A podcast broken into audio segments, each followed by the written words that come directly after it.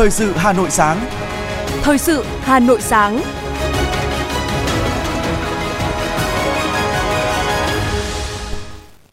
Kính chào quý vị và các bạn. Mời quý vị và các bạn theo dõi chương trình Thời sự sáng nay, thứ ba ngày 12 tháng 9 năm 2023. Chương trình có những nội dung chính sau đây. Hôm nay, phiên họp thứ 26, Ủy ban Thường vụ Quốc hội khai mạc. Các địa phương tích cực vệ sinh môi trường phòng bệnh sốt xuất huyết. Phát hiện hơn 800 bánh trung thu không rõ nguồn gốc xuất xứ ở Hà Nội. Phần tin thế giới có những sự kiện nổi bật. Điện Kremlin thông báo chính thức về chuyến thăm của nhà lãnh đạo Triều Tiên.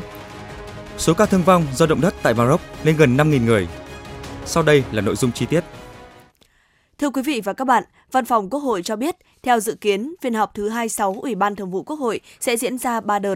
Đợt 1 từ ngày 12 đến 14 tháng 9, đợt 2 ngày 18 tháng 9, 20 tháng 9 và đợt 3 ngày 29 tháng 9 tại phòng họp Tân Trào nhà Quốc hội. Chủ tịch Quốc hội Vương Đình Huệ tham dự, phát biểu khai mạc và cùng các phó chủ tịch Quốc hội thay phiên điều hành nội dung phiên họp. Tại phiên họp này, Ủy ban Thường vụ Quốc hội dành nhiều thời gian để tiến hành xem xét cho ý kiến về công tác xây dựng pháp luật. Ủy ban Thường vụ Quốc hội cho ý kiến về các dự án luật, dự án luật công nghiệp quốc phòng, an ninh và động viên công nghiệp, dự án luật lưu trữ sửa đổi, dự án luật tổ chức tòa án nhân dân sửa đổi, dự án luật thủ đô sửa đổi, dự án luật bảo hiểm xã hội sửa đổi lần 2. Ủy ban Thường vụ Quốc hội cho ý kiến về việc giải trình, tiếp thu, chỉnh lý các dự án luật, dự án luật các tổ chức tín dụng sửa đổi, dự án luật đất đai sửa đổi lần 2. Cũng tại phiên họp, Ủy ban Thường vụ Quốc hội sẽ cho ý kiến về việc chuẩn bị kỳ họp thứ 6 của Quốc hội. Đoàn kiểm tra quy tắc ứng xử của thành phố Hà Nội vừa đến kiểm tra tại Ủy ban nhân dân phường Thanh Xuân Bắc và các phòng, ban tại trụ sở Ủy ban nhân dân quận Thanh Xuân.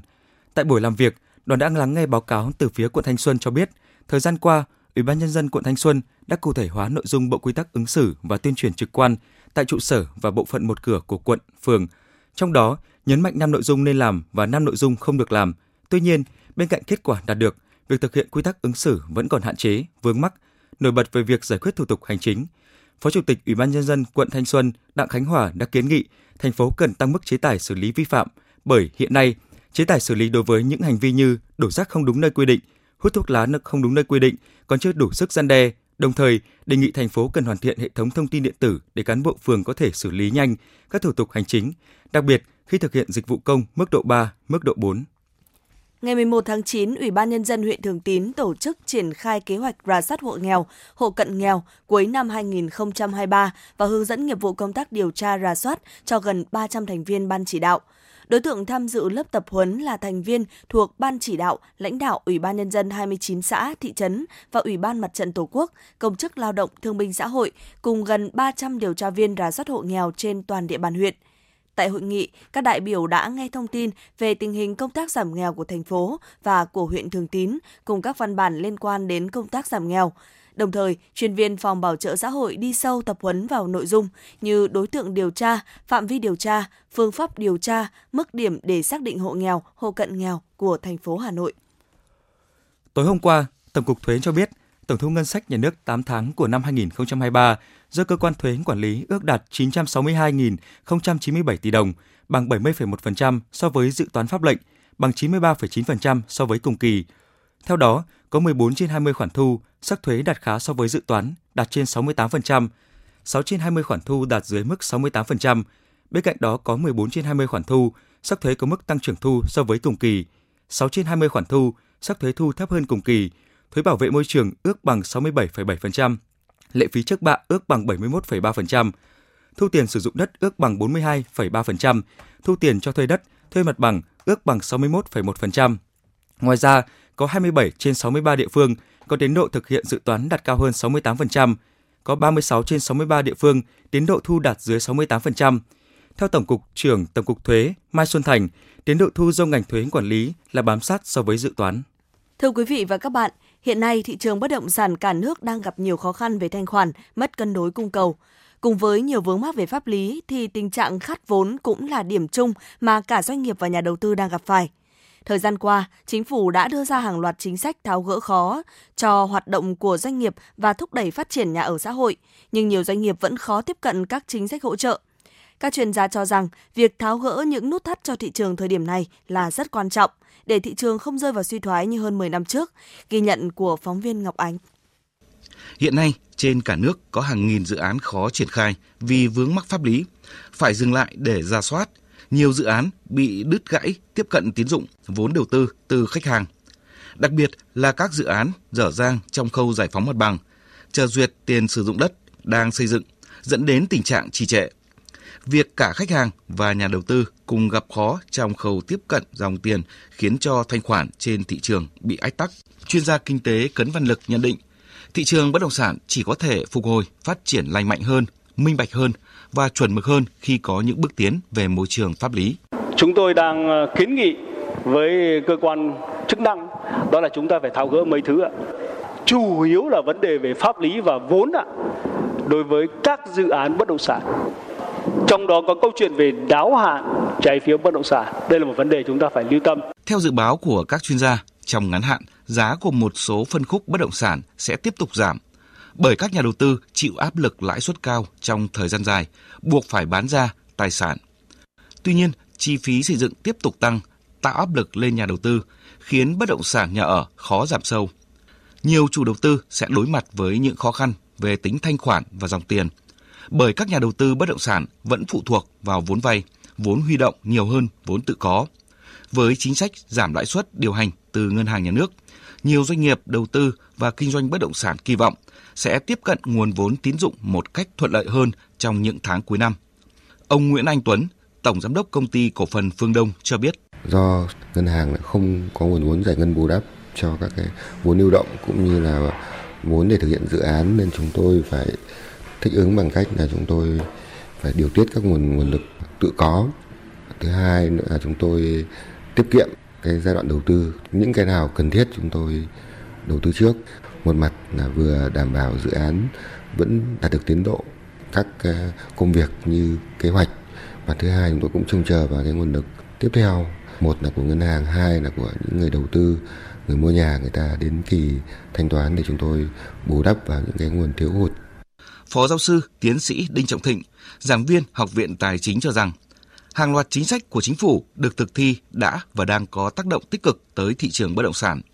Trong đó, Nghị định 08 của Chính phủ sửa đổi thay thế Nghị định 65 về trái phiếu doanh nghiệp đã giúp số lượng doanh nghiệp phát hành trái phiếu doanh nghiệp riêng lẻ tăng lên đáng kể trong quý 2 và quý 3 năm nay. Nguồn vốn này giúp các doanh nghiệp hồi phục và thanh toán nợ vay trái phiếu đã phát hành thời gian trước. Mặc dù vậy, thị trường bất động sản vẫn đang tồn tại nhiều vướng mắc cần được tiếp tục tháo gỡ. Phó giáo sư, tiến sĩ Đinh Trọng Thịnh nêu ý kiến. Cái thị trường bất động sản nó còn có rất nhiều vấn đề. Đặc biệt trong đó là cái phân khúc nhà ở cao cấp đang có những cái vướng mắc mà các cái doanh nghiệp bất động sản phải tự mình tái cấu trúc.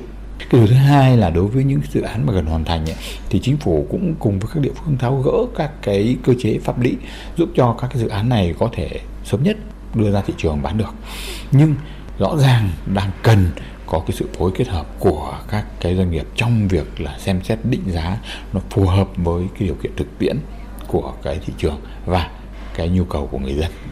Theo nhận định của các chuyên gia, mặc dù còn nhiều khó khăn nhưng thị trường bất động sản vẫn có những tín hiệu lạc quan như chính sách liên quan, lãi suất, tín dụng, tỷ giá được ban hành ổn định, sự vào cuộc quyết liệt của các cơ quan chức năng trong việc giải quyết những vướng mắc đang mang lại niềm tin cho chủ đầu tư, nhà đầu tư vào sự phục hồi của thị trường. Với tình hình hiện nay, nhiều doanh nghiệp cần tự cứu mình bằng hành động điều chỉnh chiến lược kinh doanh, hướng đến những sản phẩm phù hợp với túi tiền của khách hàng có nhu cầu ở thực. Bên cạnh đó, cần hạ giá thành bất động sản theo đúng xu thế của thị trường.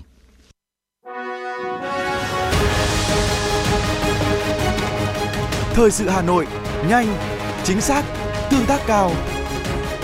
Thời sự Hà Nội, nhanh, chính xác, tương tác cao.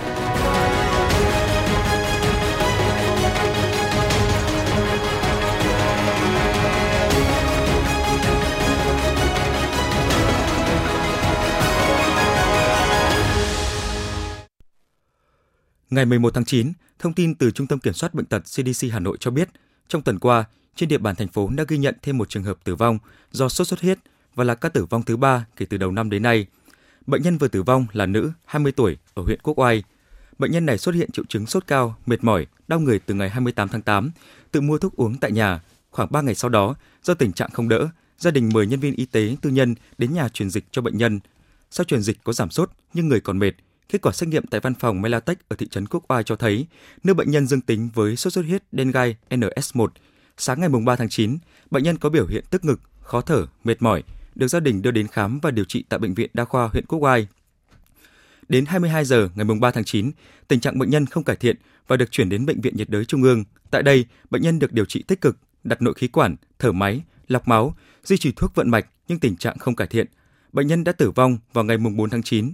CDC Hà Nội nhận định số ca mắc sốt xuất huyết vẫn đang có xu hướng gia tăng và diễn biến phức tạp trong các tuần tới.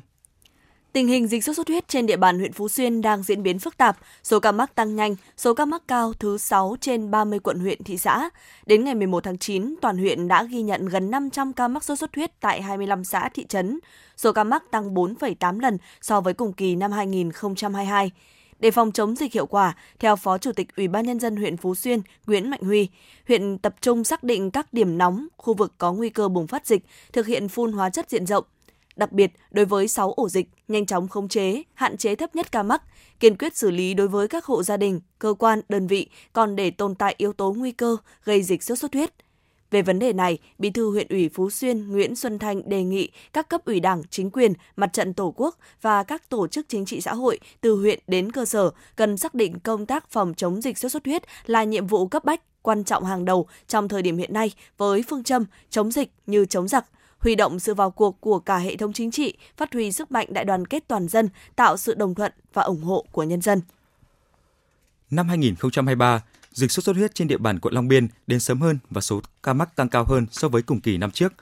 Trung tâm Y tế quận đã chủ động phân tích, đánh giá sớm tình hình dịch bệnh, từ đó có biện pháp phòng chống dịch sốt xuất huyết một cách hiệu quả, phối hợp với chính quyền các địa phương triển khai chiến dịch vệ sinh môi trường, diệt bọ gậy và duy trì thường xuyên vào thứ bảy hàng tuần, số hộ gia đình được kiểm tra thực hiện vệ sinh môi trường đạt 97,8% tại hơn 1.600 khu vực trọng điểm có nguy cơ cao.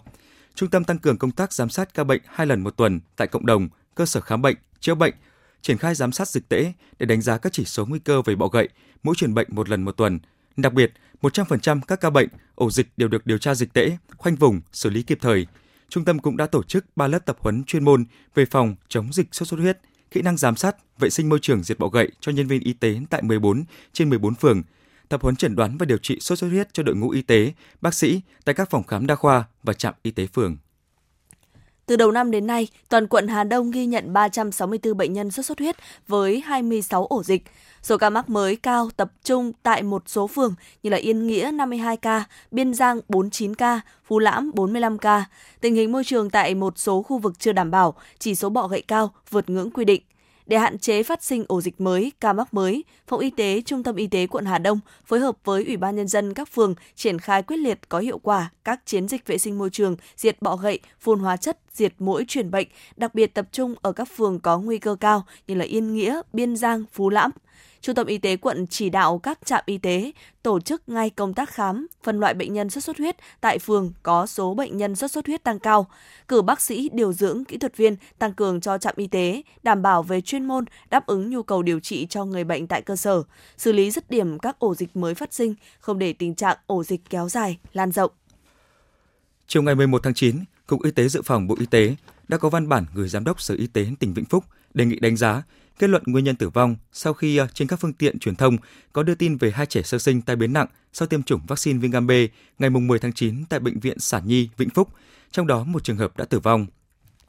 Cục Y tế Dự phòng đề nghị Sở Y tế chỉ đạo các đơn vị liên quan khẩn trương triển khai, điều tra, họp hội đồng tư vấn chuyên môn đánh giá nguyên nhân tai biến nặng trong quá trình sử dụng vaccine để đánh giá, kết luận về trường hợp này, triển khai các hoạt động khắc phục sự cố và báo cáo theo quy định của Bộ. Bộ Y tế cũng đã yêu cầu giả soát lại toàn bộ quy trình tiêm chủng và xử trí phản ứng sau tiêm chủng để chấn chỉnh hoạt động tiêm chủng trên địa bàn và tổ chức tập huấn lại cho các cán bộ tham gia công tác tiêm chủng trên địa bàn trong trường hợp cần thiết để đảm bảo thực hành tiêm chủng an toàn theo quy định. Trước đó, ngày 10 tháng 9, hai bé trai một ngày tuổi tiêm vaccine phòng viêm gan B tại bệnh viện Sản Nhi Vĩnh Phúc. Đến trưa thì có biểu hiện bất thường, một trẻ tử vong. Trẻ còn lại đang theo dõi tích cực tại bệnh viện Nhi Trung ương, hiện đã qua cơn nguy kịch. Thưa quý vị và các bạn, 1.000 cuốn sách mới vừa được trao tặng cho Thư viện Cơm 1K. Thư viện này được tạo ra nhờ sự kết hợp giữa Viện Học tập suốt đời, Đặng Trầm Brand và Tiệm Cơm 1K. 1.000 cuốn sách mới với nhiều thể loại như truyện tranh và sách e-hon đã được trao tặng nhằm phục vụ các bé mắc bệnh hiểm nghèo và trẻ có hoàn cảnh khó khăn trên địa bàn Hà Nội. Những năm vừa qua, hai chương trình Ngôi nhà trí tuệ và Tủ sách nhân ái thuộc Viện Học tập suốt đời đã trao tặng khoảng 18.000 tủ sách và thư viện đến mọi miền đất nước, giúp hàng triệu trẻ em và người lớn tiếp cận với tri thức từ những cuốn sách hay. Nhưng đây là lần đầu tiên chương trình trao tặng thư viện cho một nơi đặc biệt là tiệm cơm một ca. Với mong muốn ngoài việc các em nhỏ ghé tiệm cơm hoặc mỗi tuần tiệm cơm đi phát những bữa ăn giúp các bạn nhỏ khỏe hơn để chiến đấu với bệnh tật, thì sẽ có thêm cả món ăn tinh thần. Theo đó, 1.000 đầu sách được chọn lựa, đa phần là truyện tranh và sách e-hon với nhiều màu sắc đẹp mắt, sinh động, hình ảnh, nội dung nhẹ nhàng, dễ cảm thụ. Đây có thể coi như là một liệu pháp để các em nhỏ cảm thấy đỡ đau đớn vì bệnh tật và nguôi ngoai nỗi buồn xa nhà. Các bạn nhỏ bị bệnh nan y thường sẽ phải nghỉ học dài ngày, khiến nhiều em khi quay lại trường học gặp rất nhiều khó khăn. Phần vi hồng kiến thức, quên mặt chữ. Vì thế, những người vận hành chương trình mong rằng đây sẽ là cầu nối vừa để các em có sức khỏe về mặt tinh thần và cũng là cách để các bé cập nhật trí thức, kiến thức liên tục, giúp các em nhỏ giữ thói quen đọc và tự học. Khi có điều kiện quay trở lại cuộc sống bình thường và đi học, các em không quá bị hụt hẫng, không bị bỏ lại phía sau. Chị Tống Liên Anh, Viện Học tập suốt đời chia sẻ. À, những cái tháng gần đây thì được biết đến ờ, quán cơm một ca và à, founder quán cơm là bạn Kiên ấy cũng bày tỏ cái mong muốn rằng là có thể làm được một cái góc thư viện à, để uh, trao cho các con à, bị bệnh nhân uh, bệnh nhân ung thư và các, các con khó khăn trên địa bàn Hà Nội. À, một cái cơ hội để mà có được cái món ăn tinh thần bên cạnh những cái món ăn à, hàng tuần mà các bạn vẫn nấu cho các con. À, thì bản thân tủ sách nhân ái và ngôi nhà trí tuệ thì luôn nghĩ rằng là uh, sẽ đưa sách đến bất cứ nơi đâu cần sách và đặc biệt là uh, đến những cái đối tượng như là các con ờ, mà cơm một ca đang hướng tới với mong muốn góp phần chăm lo đời sống vật chất và tinh thần để các em nhỏ đang bị bệnh có thêm sức khỏe và niềm vui. Tiệm cơm 1K đã lập ra dự án Academy, học viện mini dành cho các con bị ung thư và các bạn nhỏ có hoàn cảnh khó khăn để các con có niềm vui, đam mê thích đọc sách, vượt qua tự ti và khó khăn trong cuộc sống. Hiện nay, tiệm cơm 1K đang nấu tặng các bệnh nhi mắc bệnh hiểm nghèo hai bữa ăn vào trưa thứ tư và thứ bảy hàng tuần. Bên cạnh phục vụ các bệnh nhi, tại tiệm cơm 1K, những người vận hành thư viện sẽ xây dựng một app để các bố mẹ có thể đăng ký mượn sách và sách cũng được vận chuyển miễn phí tới các em nhỏ. Điều này sẽ góp phần chăm lo đời sống vật chất tinh thần cho các bệnh nhi. Anh Trần Trung Kiên, người sáng lập tiệm cơm 1K cho biết. Sau khi mà đã có một cái lượng sách nhất định thì uh, uh, chúng tôi sẽ làm một cái app để cho tất cả các bố mẹ đều có thể uh, vào và đăng ký uh, mượn sách uh, miễn phí và thậm chí là cũng được ship sách đến tận nơi miễn phí. Việc trao tặng 1.000 cuốn sách chỉ là khởi đầu cho một hành trình dài phía trước. Những người triển khai chương trình này hy vọng tương lai có thể xây dựng được một thư viện đồ sộ, đa dạng đầu sách thông qua việc tiếp tục bổ sung sách mới và huy động thêm các đầu sách đã qua sử dụng. Thư viện sách 1K trong tương lai sẽ mở rộng đối tượng phục vụ không chỉ dành riêng cho các bệnh nhi ung thư mà cả các bé có hoàn cảnh khó khăn và các bé thích đọc sách trên địa bàn thành phố những nụ cười hồn nhiên của các em bệnh nhi mỗi khi lật từng trang sách hay. Có lẽ chỉ tại đây, trong thời điểm này mới là lúc các em cảm thấy vui nhất, sẽ không còn giá trị, chẳng còn cơn đau nào có thể quấy rầy các em nữa, mà chỉ còn những trang sách mà thôi.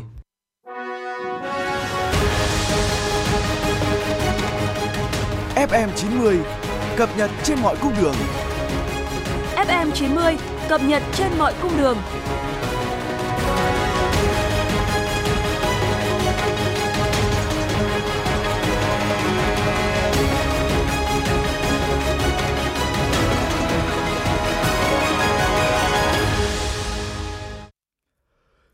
Trung tâm Triển lãm Văn hóa Nghệ thuật Việt Nam thông tin, lễ hội Trung thu 2023 sẽ diễn ra từ ngày 27 đến ngày 29 tháng 9, tức từ ngày 13 đến ngày 15 tháng 8 âm lịch, nhằm mang đến một không gian vui Trung thu cổ truyền đầy ý nghĩa.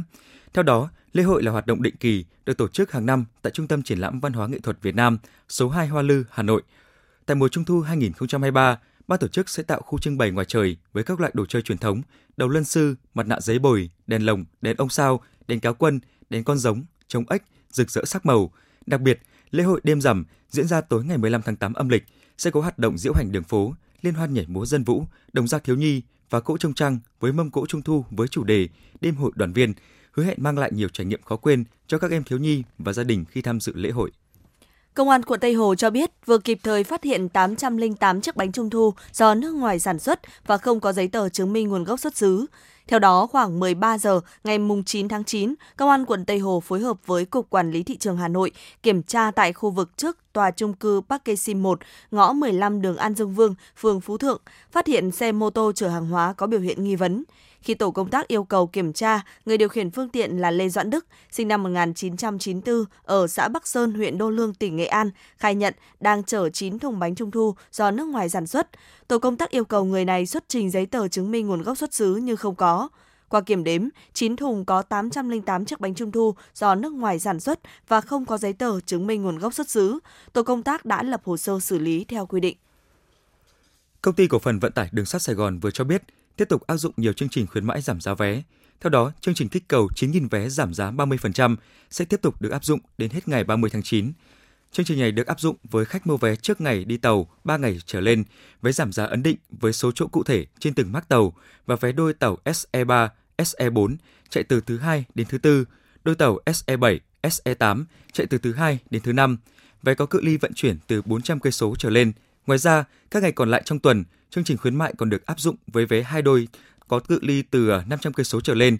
Đặc biệt, ngành đường sắt còn áp dụng chính sách giảm giá vé cá nhân mua xa ngày đi tàu. Khách mua vé tàu SE3, SE4, SE7, SE8, vé có cự ly vận chuyển trên 900 cây số, tàu SE21, SE22, vé có cự ly vận chuyển trên 600 cây số, tàu SNT1, SNT2, vé có cự ly vận chuyển trên 300 cây số và vé mua trước ngày đi một thời gian nhất định. Theo Bộ Thông tin và Truyền thông, ngày 10 tháng 9 là thời hạn chót để các nhà mạng ngừng phân phối SIM qua các đại lý bán lẻ và chỉ bán qua các hệ thống để kiểm soát được việc định danh. Tuy nhiên, trên thực tế, thị trường vẫn tiếp diễn tình trạng bán SIM đã kích hoạt. Tình trạng bán SIM đã kích hoạt vẫn còn tiếp diễn tại một số đại lý bán SIM lẻ. Về quy định dừng bán SIM tại các đại lý, nhân viên tại một số cửa hàng cho biết chưa có thông báo gì nên việc mua bán vẫn bình thường. Tuy nhiên, tại các đại lý lớn trên các tuyến phố như Kim Mã, Hoàng Hoa Thám, chủ đại lý cũng đã yêu cầu người dùng phải đăng ký thông tin thuê bao chính chủ, không bán SIM đã kích hoạt sẵn. Tại đại lý ủy quyền chính thức của nhà mạng, tài khoản đăng ký của một số nhà mạng cấp cho đại lý đã bị khóa, không thể đăng ký thông tin thuê bao được. Theo các nhà mạng, khi dừng bán SIM qua đại lý, hệ thống phân phối sẽ tập trung vào các website chính thức của nhà mạng và các chuỗi cửa hàng được ủy quyền. Nếu sau ngày 10 tháng 9 mà vẫn mua được SIM rác ở các đại lý bên ngoài, các SIM đó có thể bị dừng nếu phát hiện không chính chủ.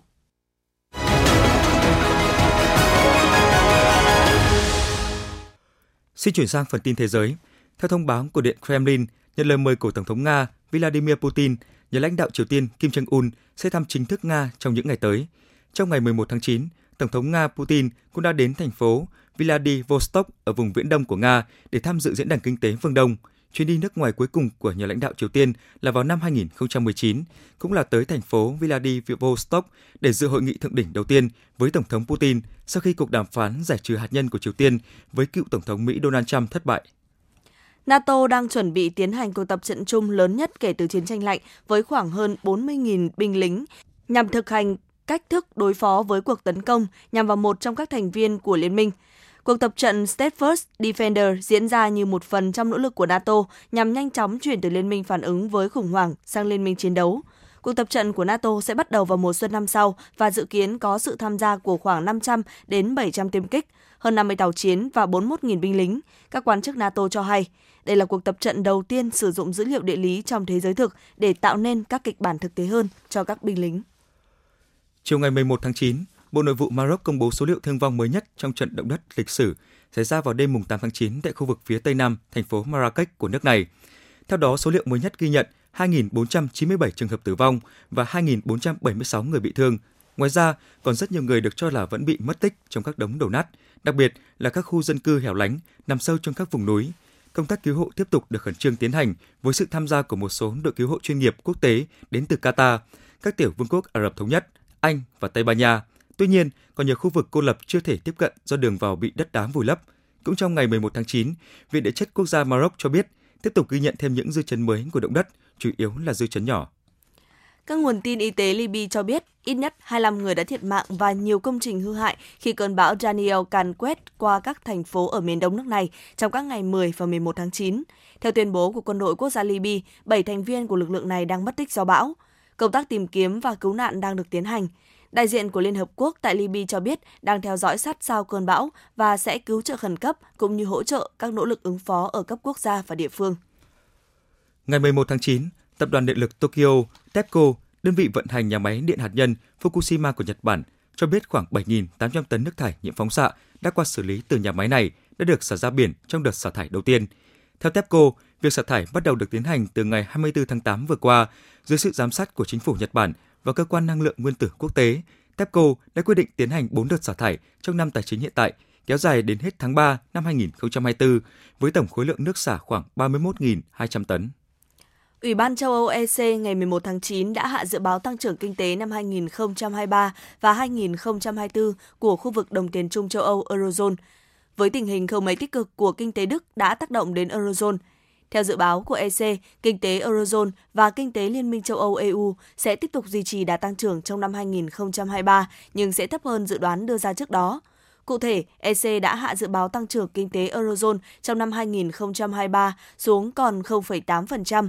Hồi tháng 5 năm 2023, EC cho biết kinh tế Eurozone sẽ tăng trưởng khoảng 1,1% trong năm 2023.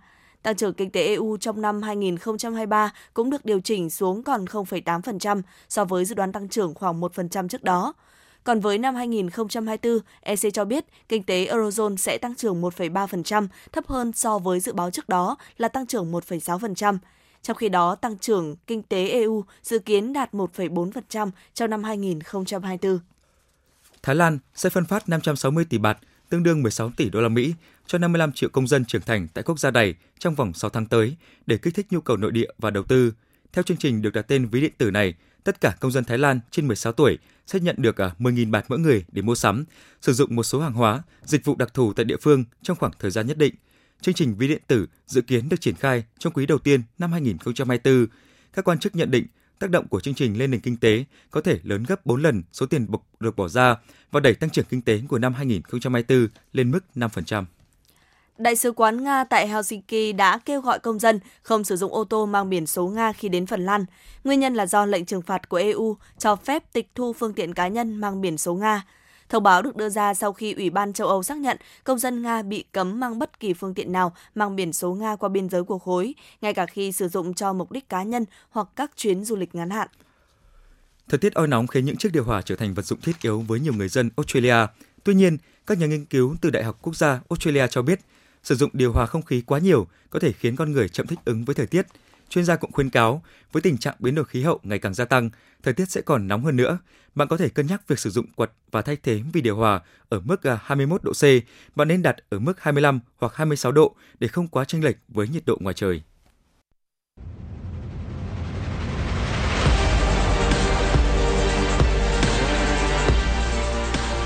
Bản tin thể thao Bản tin thể thao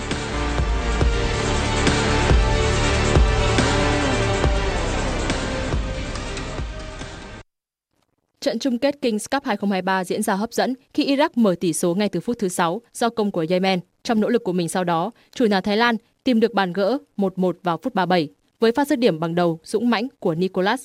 Ở hiệp 2, Kat Him giúp đội khách dẫn 2-1 vào phút 64.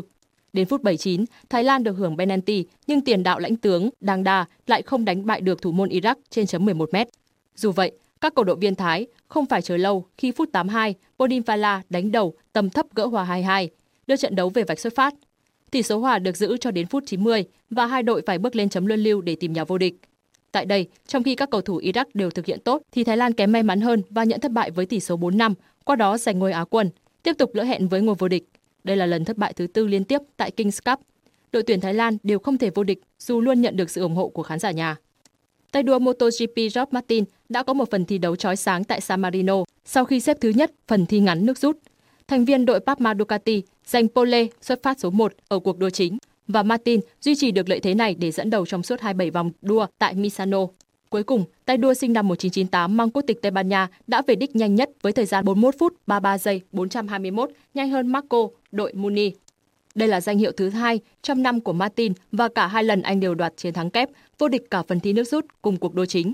Trên bảng xếp hạng cá nhân MotoGP qua 12 chặng, Francesco Bagnaia vẫn đứng đầu với 283 điểm, nhưng anh chỉ còn hơn Martin, đối thủ xếp ngay sau 36 điểm. Trung tâm Dự báo Khí tượng Thủy văn Quốc gia dự báo, khu vực Hà Nội ngày hôm nay sẽ có mây, có mưa rào và rông rải rác, cục bộ có mưa to, gió nhẹ. Trong mưa rông có thể xuất hiện lốc xét và gió giật mạnh. Nhiệt độ thấp nhất ghi nhận từ 25 đến 27 độ C, cao nhất từ 30 đến 32 độ C. Quý vị và các bạn vừa lắng nghe chương trình thời sự của Đài Phát thanh Truyền hình Hà Nội. Chỉ đạo nội dung Nguyễn Kim Khiêm, chỉ đạo sản xuất Nguyễn Tiến Dũng, tổ chức sản xuất Lưu Hường, chương trình do biên tập viên Kim Oanh, phát thanh viên Hồng Hạnh Tuấn Ngọc cùng kỹ thuật viên Duy Anh thực hiện. Xin chào và hẹn gặp lại trong chương trình thời sự 11 giờ trưa nay.